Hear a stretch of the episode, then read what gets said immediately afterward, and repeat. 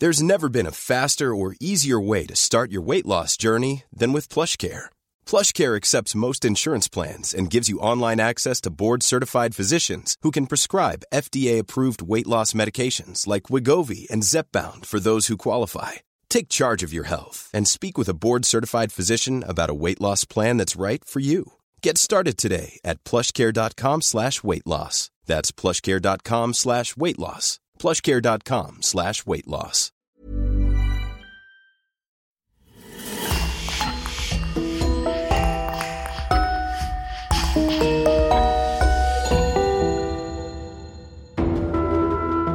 Bonjour et bienvenue pour une nouvelle affaire criminelle. Un grand merci à nos abonnés VIP sur lecoinducrime.com. Sylvie, Valérie et Audrey. C'est grâce à elles que nous pouvons vous proposer des épisodes inédits. N'oubliez pas que vous pouvez aussi simplement et rapidement débloquer des dizaines d'épisodes inédits en vous abonnant directement sur Apple Podcast. C'est important pour nous car, comme vous le savez, le coin du crime survit à 100% grâce à nos auditeurs. On vous remercie donc infiniment et on commence. En mars 1879, à Londres, les voisins d'une certaine Madame Thomas déplorent sa disparition depuis plusieurs jours. Pourtant, D'autres affirment qu'elle est toujours vivante, qu'ils lui ont parlé et qu'elle s'apprête même à vendre sa maison. Bien étrange comme situation. Ce que la police londonienne ignore encore, c'est qu'elle s'apprête à lever le voile sur quelque chose de beaucoup plus sordide encore. Je vous invite à découvrir avec moi la sulfureuse affaire Kate Webster, plus connue sous le nom du mystère de Barnes, où se mêlent disparité sociale, mensonges, vol et usurpation d'identité.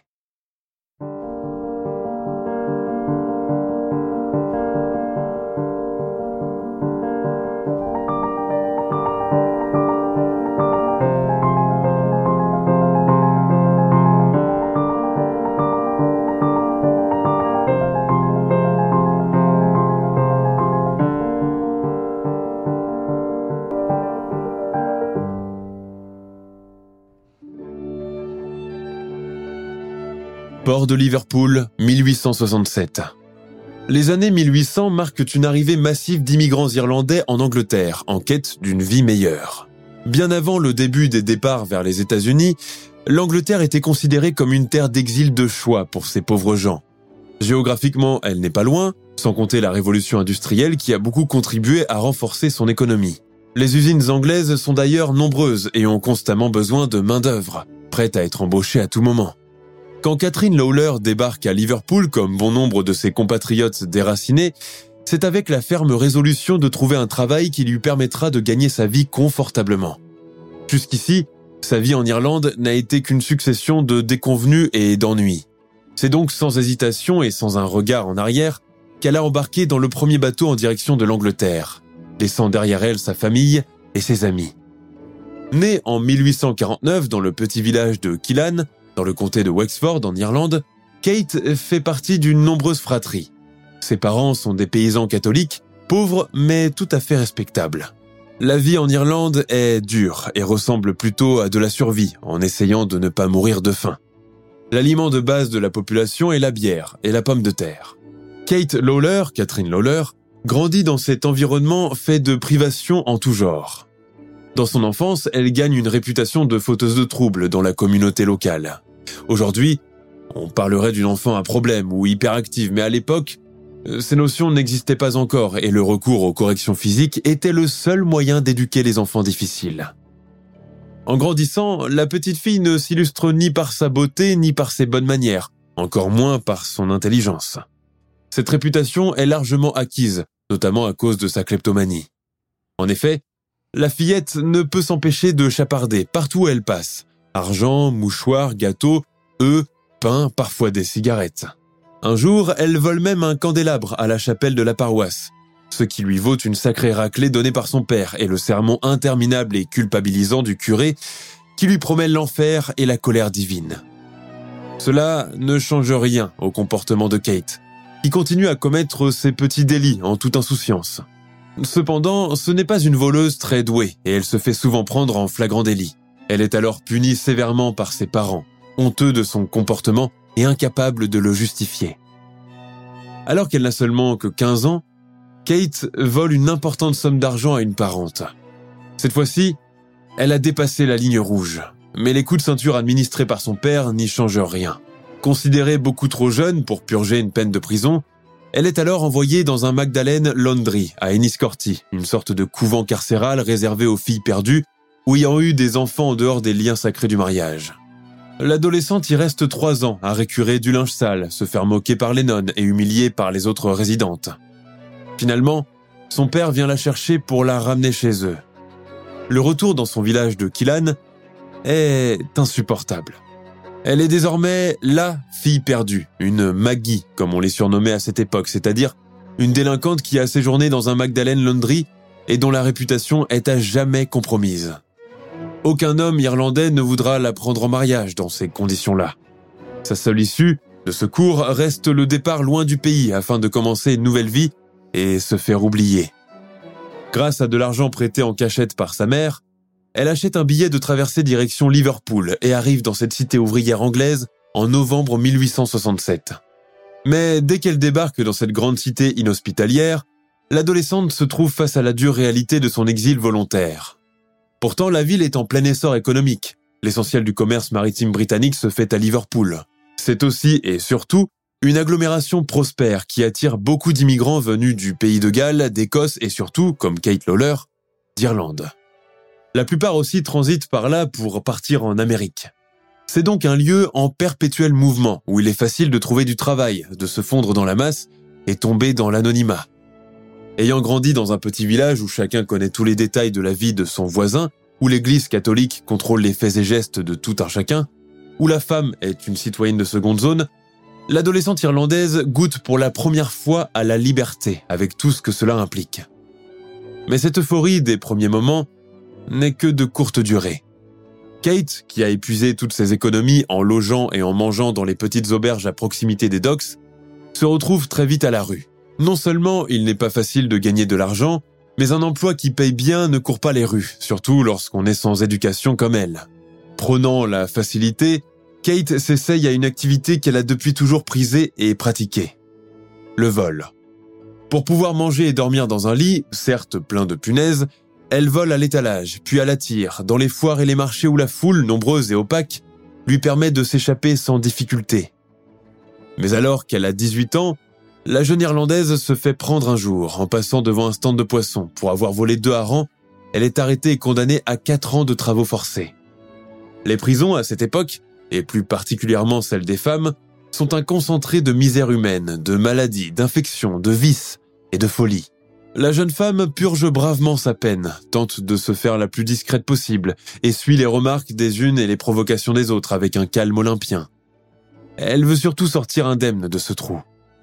À sa sortie de prison, dégoûtée par son expérience carcérale et par Liverpool d'une manière générale, Kate décide de se rendre à Londres où elle espère trouver un emploi de femme de ménage. Il faut dire qu'elle a une image idéalisée de la capitale. Dans son imaginaire, Londres ressemble à un conte de fées une ville chic où les gens sont nettement supérieurs, plus éduqués et plus fortunés que ceux de Liverpool. Quand elle pose ses valises dans le quartier défavorisé de Hammersmith, dans la banlieue de Londres, elle doit se rendre à l'évidence. Le dépaysement tant attendu n'est pas au rendez-vous. Ici, les mêmes masures sombres et humides de deux ou trois étages, les mêmes dépôts suintants de fumée noire, la même insalubrité et surtout la même population de défavorisés, qui ne mangent pas à sa faim, et passe son temps à se battre et à se saouler. Mais c'est ici, à Hammersmith, que Kate se lie d'amitié avec l'un de ses voisins, un certain Henry Porter, veuf et père d'un fils de 8 ans, Robert. Monsieur Porter n'a jamais songé à se remarier de peur que son enfant se retrouve avec une marâtre qui le battrait et le maltraiterait. Nous ne connaissons pas les circonstances exactes de la rencontre de l'ex-prisonnière et son ami, mais on sait pourtant qu'ils ont noué une relation tout à fait cordiale et amicale, sans équivoque, presque, presque fraternel. Henry Porter l'aide même à s'installer dans une chambre de location et lui fournit des affaires dont il n'avait plus besoin pour qu'elle se sente à l'aise. Mais la vie de Kate à Londres n'est pas très différente de celle à Liverpool. Même pauvreté, même dénuement, même revenus maigres et aléatoires. Au XIXe siècle, Londres est une ville de tous les dangers, où la criminalité bat des records et où le risque de se faire agresser et voler son argent est quelque chose de très commun. Les gangs d'enfants mendiants, la prostitution à grande échelle, les trafics humains en tout genre, les ivrognes et les coupes-gorges sont présents à chaque coin de rue. Kate, qui a longtemps fréquenté cette frange de la population marginalisée à Liverpool, n'est pas du tout impressionnée, encore moins intimidée. Très vite, elle revient ainsi à sa première occupation, c'est-à-dire le vol à la tire. Durant cette période, elle fait la connaissance d'un certain Billy Strong, qui contribue lui aussi à parfaire sa mauvaise éducation. Strong est un homme de mauvaise vie, qui a tour à tour vécu comme marin, puis docker, puis proxénète pour le compte des maisons closes miteuses de Whitechapel. Sans scrupules, comme peuvent l'être les individus qui n'ont rien à perdre, il survit grâce à de menus larcins, parfois en revendant de l'alcool frelaté et en misant dans les batailles de coqs et de rats. Entre lui et l'Irlandaise de 20 ans se noue un rapport ambigu, fait de moments de complicité entrecoupés de longues périodes de brouille. Au contact de cet homme, Kate commence à boire et à fréquenter les lieux de débauche. Elle prend goût aux tavernes, se lie d'amitié avec des prostituées et bientôt commence elle aussi à vendre son corps pour quelques shillings. Arrêtée plusieurs fois pour atteinte aux bonnes mœurs et pour état d'ébriété, elle purge de courtes peines de prison. À sa sortie, elle va retrouver à chaque fois son binôme, incapable de lâcher prise et de se défaire de cette relation chaotique et incertaine. À présent, pour échapper aux autorités, elle s'invente des identités, utilisant successivement le pseudonyme de Webb, Gibbs, Gibson ou encore Webster. Et puis, en 1873, elle découvre qu'elle est enceinte. Son fils John vient au monde neuf mois plus tard, dans une petite chambre qu'elle loue à la semaine dans une pension familiale.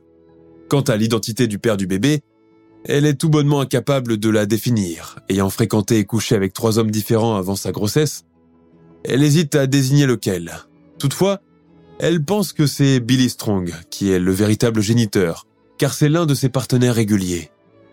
La naissance du petit John vient jeter le trouble dans la vie décousue de cette femme, incapable de faire face à un tel fardeau.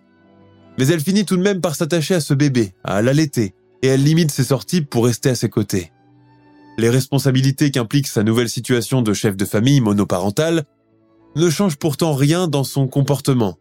Dès qu'elle est remise sur pied et en état de marcher, Kate reprend le chemin des foires et des marchés, où elle poursuit avec encore plus d'ardeur son activité illicite, surtout maintenant qu'elle a une bouche supplémentaire à nourrir. Parfois, occultant complètement l'existence de son bébé, elle passe ses nuits à boire en compagnie de Billy Strong, laissant à sa bailleuse, Madame Hampton, le soin de monter pour s'occuper du petit. Souvent, pour mener sa vie de délinquante notoire, Kate fait appel à une certaine Sarah Crease, une femme de ménage devenue son amie et à laquelle elle confie son fils. Le petit garçon passe ainsi des séjours plus ou moins prolongés chez cette femme, la prenant pour sa vraie mère, finissant par confondre l'une et l'autre et appelant Sarah Mommy. L'enfance britannique au 19e siècle est loin d'être idyllique, et quand on est de surcroît un enfant pauvre, comme c'est le cas du petit John, elle est tout simplement cauchemardesque. Entre ses deux et quatre ans, John Webster passe, pour ainsi dire, l'essentiel de son existence chez Sarah Crease, dans des conditions fréquemment très difficiles. Contrairement à sa mère, cette dernière a une vie plus ou moins rangée, séparée de son mari alcoolique. Elle a toujours veillé à sauvegarder une bonne réputation et à vivre d'emplois stables et convenablement rémunérés. Sarah Crease travaille en tant que femme de ménage chez une riche et vieille demoiselle, Miss Lauder, qui habite à Richmond, un quartier résidentiel de la banlieue chic de Londres. Quand Sarah tombe malade, elle propose à Kate d'aller la remplacer le temps qu'elle se rétablisse. La délinquante saute alors sur l'occasion sans réfléchir, pensant d'ores et déjà au gage qu'elle pourra toucher. Pour les besoins de sa nouvelle profession, Kate revêt le masque de la femme vertueuse, respectable, obéissante, sans addiction et sans plaisir défendu. Elle prend ses fonctions très au sérieux et sert chez Miss Lauder comme si elle l'avait fait pendant toute sa vie. Son employeuse est d'ailleurs si satisfaite d'elle qu'elle regrette presque de la voir partir au retour de Sarah Crease. Alors, elle la recommande chaudement à l'une de ses voisines. Cette bonne nouvelle se concrétise durant le mois de janvier 1879, lorsque la chance semble enfin sourire pour Kate, qui est engagée comme servante à temps plein chez sa nouvelle patronne, Julia Martha Thomas. Âgée de 55 ans, Madame Thomas était auparavant une demoiselle originaire du Sureil, employée comme préceptrice des enfants d'une famille aristocratique. Sa vie connaît un tournant décisif lorsqu'elle rencontre et tombe amoureuse d'Earl J. Thomas, un rentier qui l'a ensuite demandé en mariage, faisant fi de leur grande différence sociale. Pourtant, ce dernier, après plusieurs années de vie conjugale, a fini par l'abandonner pour aller vivre avec sa maîtresse. À sa mort, il lui lègue une petite somme d'argent, leur maison à Londres et un autre petit cottage dans le Devonshire. Assez pour vivre à l'abri du besoin, mais pas beaucoup pour mener grand train. La maison des Thomas est située à deux ruelles de celle de Miss Lauder. C'est une coquette propriété semi-détachée sur deux étages, baptisée Two Mayfield Cottage. N'ayant jamais pu avoir d'enfants, Madame Thomas vit seule en recluse dans cette maison.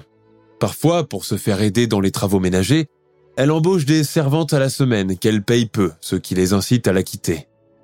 Il faut dire que son rêve depuis toujours est d'avoir une domestique permanente, car elle considère cela comme une preuve ultime de signe extérieur de richesse, une manière d'impressionner les gens qu'elle connaît. Les amis de Madame Thomas la décrivent comme une femme assez excentrique. Elle voyage beaucoup, souvent seule, pour des destinations inconnues, ce qui est très inhabituel pour cette époque. Il lui arrive aussi parfois de disparaître du jour au lendemain sans prévenir personne ni songer à donner de ses nouvelles. À son retour, elle ne fournit pas plus d'informations sur son départ, ni pourquoi, ni où elle était. Quand l'Irlandaise au passé trouble pénètre chez elle, elle est immédiatement conquise par la beauté de l'intérieur, la richesse de l'ameublement, le confort des pièces. Il y a même de l'eau chaude et une baignoire, comble du luxe.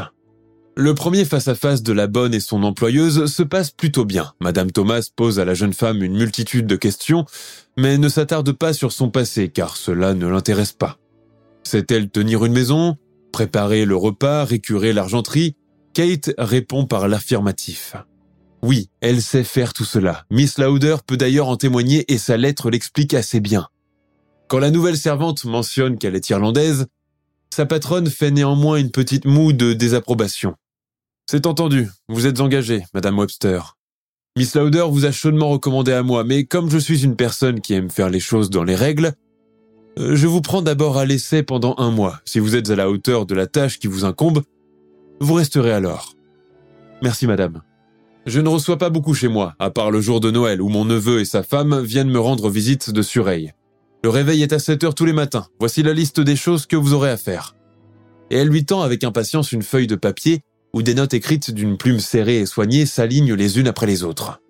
Vous pouvez vous retirer à présent. J'ai besoin de faire ma correspondance.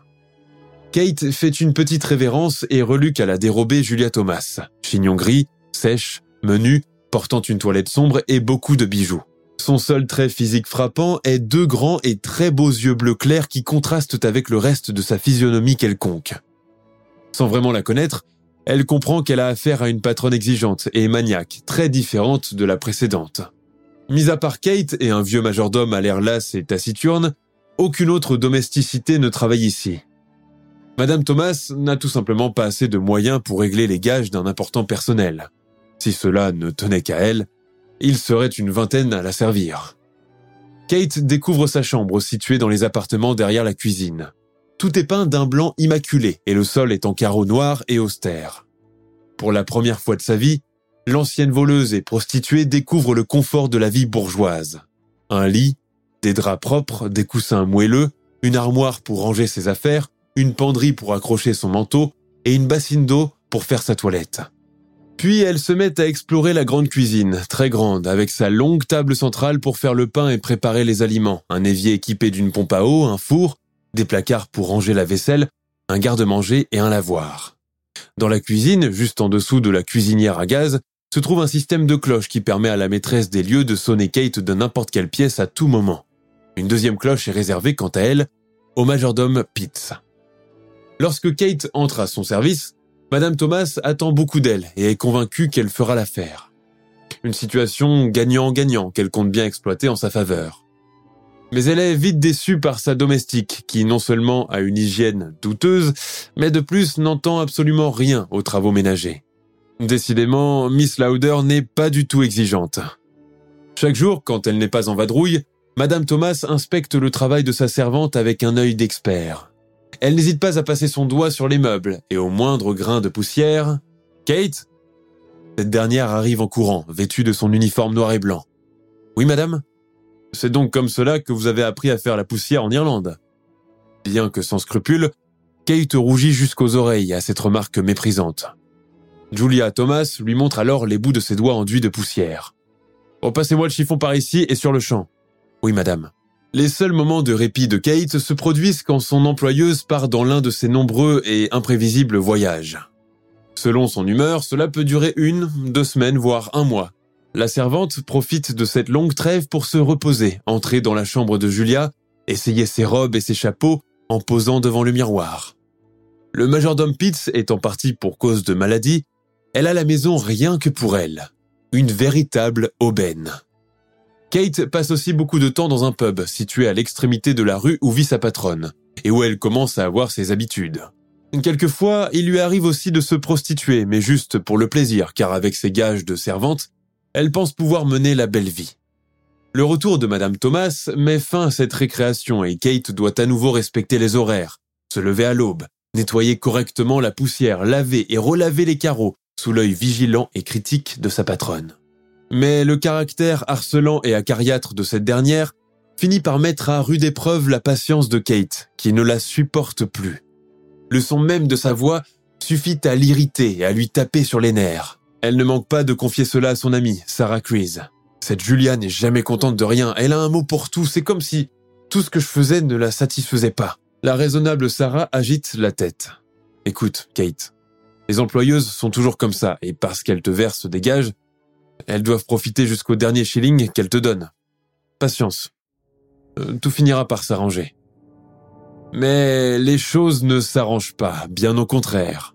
Au fil des semaines, la relation entre Madame Thomas et sa servante se détériore considérablement. L'une n'étant pas satisfaite du travail domestique, et l'autre ne pouvant plus supporter les réprimandes continuelles et les remarques acerbes.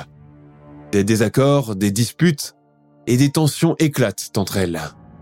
Kate, qui n'avait pas l'habitude de lui répondre, commence à présent à affronter Julia Thomas, n'hésitant pas à lever la voix pour se faire entendre. Elle nourrit à présent beaucoup de rancœur à son égard.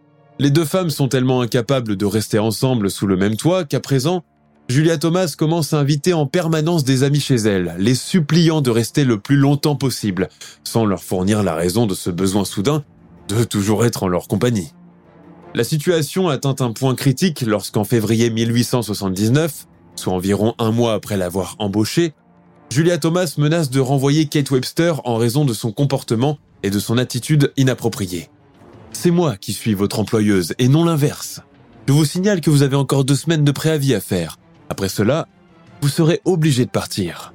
Madame Thomas ne manque pas d'ailleurs de le mentionner le soir même dans son journal intime. Aujourd'hui, j'ai donné son congé à Catherine. C'est la dernière ligne écrite dans son journal. Deux semaines plus tard, tout le monde dans la paroisse de Richmond sait que Madame Thomas, malgré ses bizarreries et ses tendances à disparaître soudainement dans la nature, est une presbytérienne dévote, du genre à ne jamais manquer un service dominical à l'église. Mais voilà. Depuis plusieurs jours, son banc attitré reste vide ses amies paroissiennes commencent à s'inquiéter et à se poser des questions. Elles finissent cependant par supposer qu'elle a encore été prise de l'une de ses lubies et qu'elle a décidé de partir en voyage sans aviser personne. Rien d'inhabituel à cela. Pendant ce temps, Kate retourne à Hammersmith, le quartier où elle a vécu à son arrivée à Londres, six ans plus tôt. Elle se rend directement chez son ami de longue date, Henry Porter, et son fils Robert. La servante est vêtue d'une belle toilette et d'un grand chapeau à plumes, ce qui n'échappe pas à son ami qui lui en fait la remarque. Cher Henry, depuis le temps, tu me pardonneras cette absence, mais il s'est passé tellement de choses dans ma vie que je n'avais même pas le temps de prendre ma plume pour t'écrire une missive. Et elle lui raconte qu'elle a été mariée à un certain Earl J. Thomas, un riche rentier, qu'elle a eu un fils et que depuis la mort de son mari, elle vit seule dans sa maison de Two Mayfield Cottage à Richmond, léguée par sa vieille tante. Elle ajoute en tapotant ses larmes de crocodile avec son mouchoir en soie Je suis en ville car je recherche un, courtier pour venir me débarrasser des affaires et des meubles dont je n'ai plus besoin. Robert pourrait peut-être m'aider aussi. Invitée à dîner chez Monsieur Porter, Kate quitte la table au beau milieu du repas pour aller, en toute urgence, voir une amie, entre guillemets. Elle emmène avec elle un gros sac qui pèse vraisemblablement lourd. À son retour quelques heures plus tard, le sac n'est plus avec elle. Des toilettes que je ne porte plus et que j'ai charitablement données à cette bonne amie, dit-elle en guise d'explication. La nuit même, Robert Porter se rend avec elle jusqu'à Mayfield Cottage pour charger un grand coffre. Ils se rendent ensuite en voiture jusqu'au pont de Barnes où, prétend-elle, l'attend un autre ami qui doit venir récupérer le coffre en question. Le jeune homme s'exécute sans, sans poser de questions, d'autant plus qu'elle lui donne un très bon pourboire. Mais arrivé à Barnes Bridge, Kate demande à Robert de descendre le coffre tout seul. Il constate qu'aucun ami n'est venu, comme elle le prétendait. Va m'attendre dans la voiture à présent, lui dit-elle. Kate jette le coffre dans la Tamise et va rejoindre Robert Porter. Nous sommes le 5 mars 1879 à Mortlake. Il est environ 7 heures du matin. Harry Whitley, un livreur de charbon, aperçoit une grande boîte en bois flottant dans la Tamise. Pensant d'abord qu'il s'agit d'un trésor inestimable, il s'empresse d'aller la repêcher pour la tirer vers la berge. Quand il ouvre finalement le coffre, l'homme se retrouve face à une vision d'épouvante. À l'intérieur se trouve un torse de femme éviscérée et deux jambes, un pied manquant. Le livreur de charbon, horrifié, va sans tarder avertir les autorités. Rapidement, une enquête est ouverte par l'intendant de police G. Hull au Red Lion Inn à Barnes pour pouvoir déterminer l'origine de la victime. Entre-temps, il découvre que le pied manquant a été retrouvé peu de temps après à Twickenham, dans un lotissement situé non loin des rives de la Tamise. Le médecin légiste qui examine les restes commet une erreur en affirmant qu'il pourrait s'agir du corps d'une jeune femme aux cheveux sombres. L'identification exacte est quant à elle impossible, puisque la tête est absente. La médecine légale de cette époque n'a pas assez de moyens techniques pour pousser plus loin les recherches, et l'examen s'arrête là. En désespoir de cause, ordre est donné d'inhumer anonymement les restes dans un cimetière du district de Barnes. Pendant ce temps, l'affaire commence déjà à faire parler d'elle. Cela prend une telle ampleur et excite tellement la curiosité morbide des uns et des autres que la presse anglaise lui donne le surnom du mystère de Barnes. Les autorités sont pourtant bien décidées à venir à bout de cette énigme et à élucider l'identité de la femme du coffre. Les enquêteurs pensent tout d'abord qu'il pourrait s'agir d'un cadavre disséqué à des fins anatomiques, une pratique très courante à cette époque, surtout dans les facultés de médecine. Mais sans visage, sans nom, sans témoin, sans indice, impossible de mener à bien les investigations. Finalement, de guerre lasse, la police décide d'abandonner les recherches et l'affaire est classée. Entre-temps, Kate Webster continue de mener la belle vie dans la maison de sa patronne. À présent, elle pioche dans ses vêtements et ses bijoux, change de tenue tous les jours, allant même jusqu'à usurper son identité et se faire passer pour elle auprès des personnes qui ne connaissent pas directement Julia Thomas. Dans la foulée, Kate rencontre et engage le courtier John Church afin qu'il vienne avec ses employés pour vider la maison de tous ses meubles. J'emporte tout votre bazar pour 68 livres, propose-t-il d'un ton bourru. Kate accepte la somme sans marchander, même si elle sait que la valeur des meubles vaut beaucoup plus. Les voisins de la vraie Madame Thomas n'ont pas manqué de remarquer son absence. Ils commencent maintenant à s'inquiéter sérieusement. Le 18 mars, quand les déménageurs de John Church reviennent à Two Mayfield Cottage pour emporter les dernières affaires, ils sont interrogés par les voisins. Mais qui vous a donc donné la permission d'emporter les affaires de Madame Thomas? Elle-même, pardi. C'est elle là-bas, sous le porche. En apercevant Kate Webster, les voisins sont estomaqués. Mais.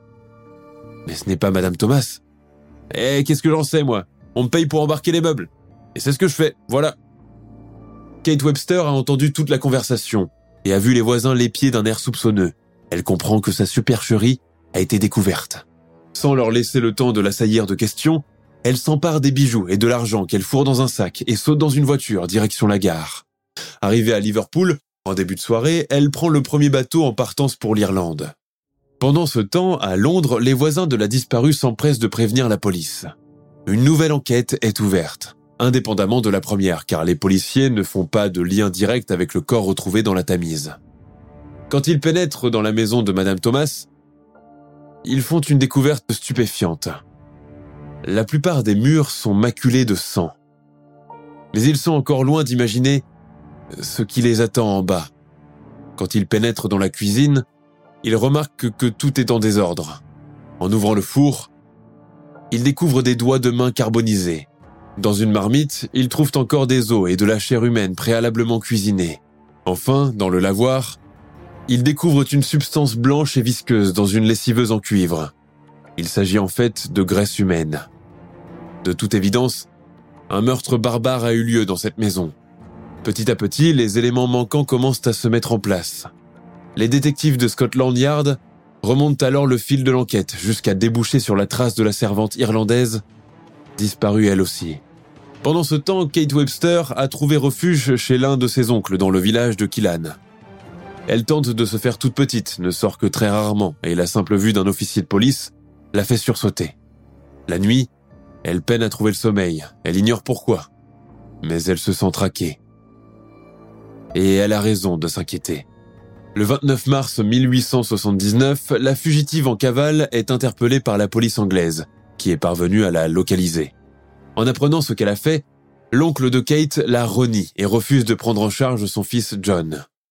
L'enfant sera envoyé plus tard dans une maison de correction tenue par les prêtres, avant que sa trace ne soit définitivement perdue. Interrogée pendant deux jours par la police, elle nie en bloc tous les faits qui lui sont reprochés, se disant être une simple servante et qu'elle aimait et respectait beaucoup sa pauvre patronne, qui la traitait comme sa propre fille.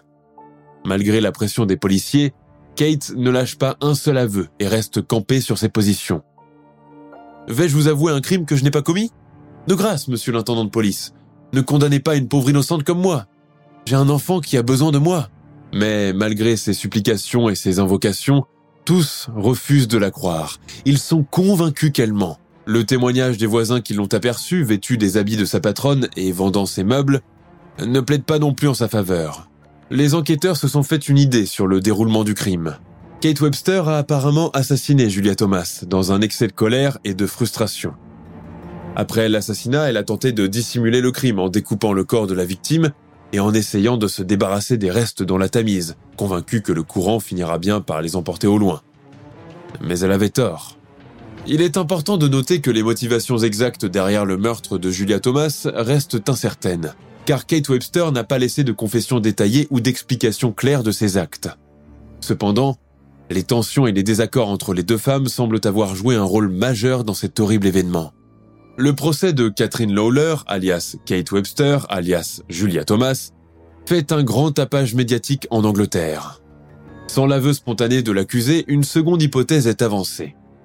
Hormis la relation toxique et conflictuelle qu'elle entretenait avec son employeuse, la servante aurait aussi contracté une dette auprès d'elle, dette qu'elle n'a pas réussi à rembourser, ce qui a amplifié davantage la situation.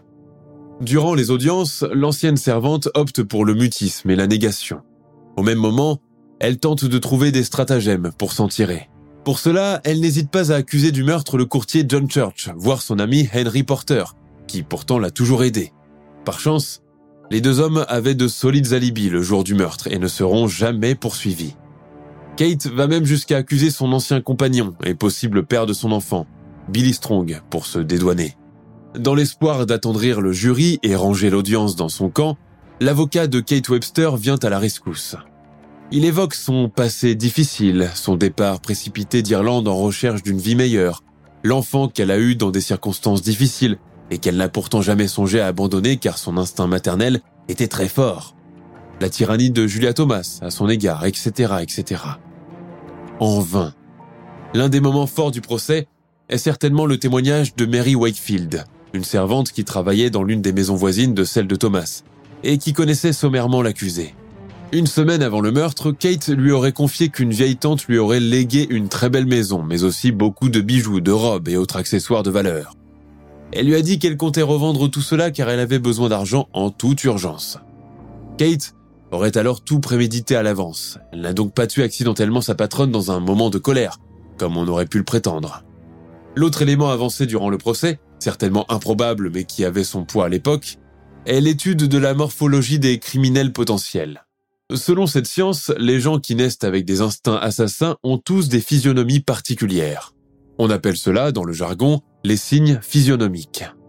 Si aujourd'hui de tels procédés peuvent paraître racistes, dénigrants et misogynes, il n'en est pas de même à la fin du 19e siècle.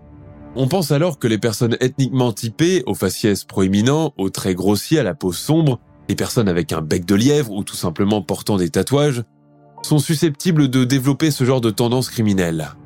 Avoir une tête de méchant, une mauvaise tête, fait de vous un meurtrier potentiel. Kate Webster correspond parfaitement à la description. D'allure paysanne, grande, brune, le teint jaunâtre, le visage maculé de taches de rousseur, une dentition proéminente, c'est une jeune femme sans grâce et sans charme. Elle n'est pas forcément jolie, forte de carrure, donc peu féminine, cheveux sombres, regard figé, Assez pour être prise pour une bête de foire, sans compter que le fait même d'être une femme, à cette époque, peut porter préjudice. Kate Webster ne verse pas une larme pendant tout son jugement, elle n'attendrit pas non plus l'audience. La seule fois où elle craque, c'est quand son petit garçon est évoqué. Pour couronner le tout, l'évocation de son passé de voleuse, son alcoolisme et ses mœurs sexuelles débridées finissent par ternir beaucoup plus le tableau. Enfin, le seul fait qu'elle soit irlandaise et catholique dans un environnement tout à fait anglais joue aussi beaucoup en sa défaveur. Inutile de mentionner les tensions et les rancœurs qui existaient à l'époque entre ces deux nations, suffisamment fortes pour faire incriminer quelqu'un. Messieurs les jurés, vous avez en face de vous non pas une femme, mais un monstre de la nature, s'exclame alors l'avocat de la partie civile. Et, aussi invraisemblable que cela puisse paraître, ceci influence beaucoup la décision du jury. Au bout de six jours de procès, Catherine Webster est reconnue coupable du meurtre de Julia Thomas. Mais avant même que le juge ne prononce la sentence, quelque chose d'étonnant se produit. Kate bondit soudain de sa chaise, serre sa poitrine et s'évanouit. Quelques femmes de l'audience s'approchent. Elle déclare alors d'une voix affaiblie ⁇ Je suis enceinte. J'attends un enfant. Mais cela n'émeut personne, car tout le monde est persuadé que c'est encore un mensonge de son invention pour tenter d'échapper à la peine de mort. Elle est immédiatement emmenée dans une pièce mitoyenne où elle est examinée par un médecin obstétricien. Comme on pouvait s'y attendre, il déclare Miss Webster n'est pas porteuse d'un enfant. Elle aura joué sa dernière carte. Finalement, après ce rebondissement et toute l'agitation qui en a découlé, le verdict de la meurtrière est prononcé. Peine de mort. Dans l'attente de son exécution, Kate Webster est incarcérée dans la prison pour femmes de Wandsworth. La veille de sa mise à mort, elle sort enfin du silence et fait une confession complète à l'aumônier. Oui, c'est bien elle qui a tué Madame Thomas. Le 2 mars, Madame Thomas se préparait pour aller assister au service presbytérien. Elle attendait mon retour du pub pour que je l'aide à enfiler ses souliers. J'avais du retard et j'avais quelques verres dans le nez. Madame Thomas a dû se rendre compte de, de, cela car elle est entrée subitement dans une grande colère. Elle est tout de même partie à l'église, en lassant elle-même ses bottines. À son retour, une grande dispute a éclaté entre nous. Elle m'a traité tous les noms d'oiseaux. Nous étions à l'étage. Prise d'un accès de, rage, je l'ai alors poussée dans les, dans les escaliers. Sa chute n'a pas été fatale, car elle s'est mise à hurler. Craignant qu'elle n'ameute les voisins, Kate étrangle sa patronne avec ses mains. En constatant finalement sa mort, elle décide de se débarrasser du corps le plus vite possible. Elle a ainsi passé toute la nuit à le démembrer, coupant la tête avec un rasoir et disséquant le cadavre à l'aide d'une scie à viande et d'un couteau. Le lendemain, elle a réparti les restes dans des sacs avant de placer le torse, les jambes et le pied gauche dans un coffre, qu'elle a jeté par la suite dans la Tamise. Le reste des membres ont été bouillis dans la cuve à lessive. Les organes internes ont, quant à eux, tous été réduits en cendres. Voilà donc comment s'est déroulée cette ignoble opération. Par la suite, elle a continué à vivre dans la maison de son employeuse, comme si de rien n'était, nettoyant comme elle pouvait les traces de sang et brûlant tout ce qui n'avait pas pu être lavé. Pour éviter de se faire prendre, elle a eu l'idée d'usurper l'identité de sa victime, et cela a marché pendant un certain temps, jusqu'à ce que les voisins la soupçonnent et que la police finisse par la pister en Irlande. Kate Webster est pendue dans la prison de Wandsworth le 9 juillet 1879. Elle avait 48 ans. Le meurtre de Julia Martha Thomas est devenu célèbre en raison de la brutalité de l'acte et des circonstances horribles qui l'ont entouré. C'est un exemple sombre de la criminalité pendant l'ère victorienne en Angleterre, où des affaires similaires ont eu lieu, comme nous avons eu l'occasion de le voir dans les précédents épisodes. La grande disparité sociale, la rivalité des classes, l'ignorance, la pauvreté, la cupidité, l'appât du gain, la jalousie, sont autant d'éléments qui ont conduit à de nombreux crimes pendant cette époque. En 2010, le crâne de Julia Thomas a finalement été retrouvé et identifié à Barnes, sous le chantier d'agrandissement d'une maison. Le mystère, qui aura duré plus de 132 ans, a finalement été élucidé. Avec le mystère de Barnes, nous clôturons notre série des crimes en Angleterre victorienne, en espérant que les podcasts vous ont plu.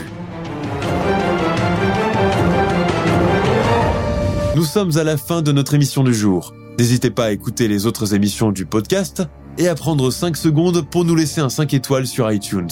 C'est vraiment très important pour nous. Vous pouvez aussi vous abonner pour ne pas rater les prochains épisodes et nous suivre sur Facebook pour nous en proposer de nouveaux.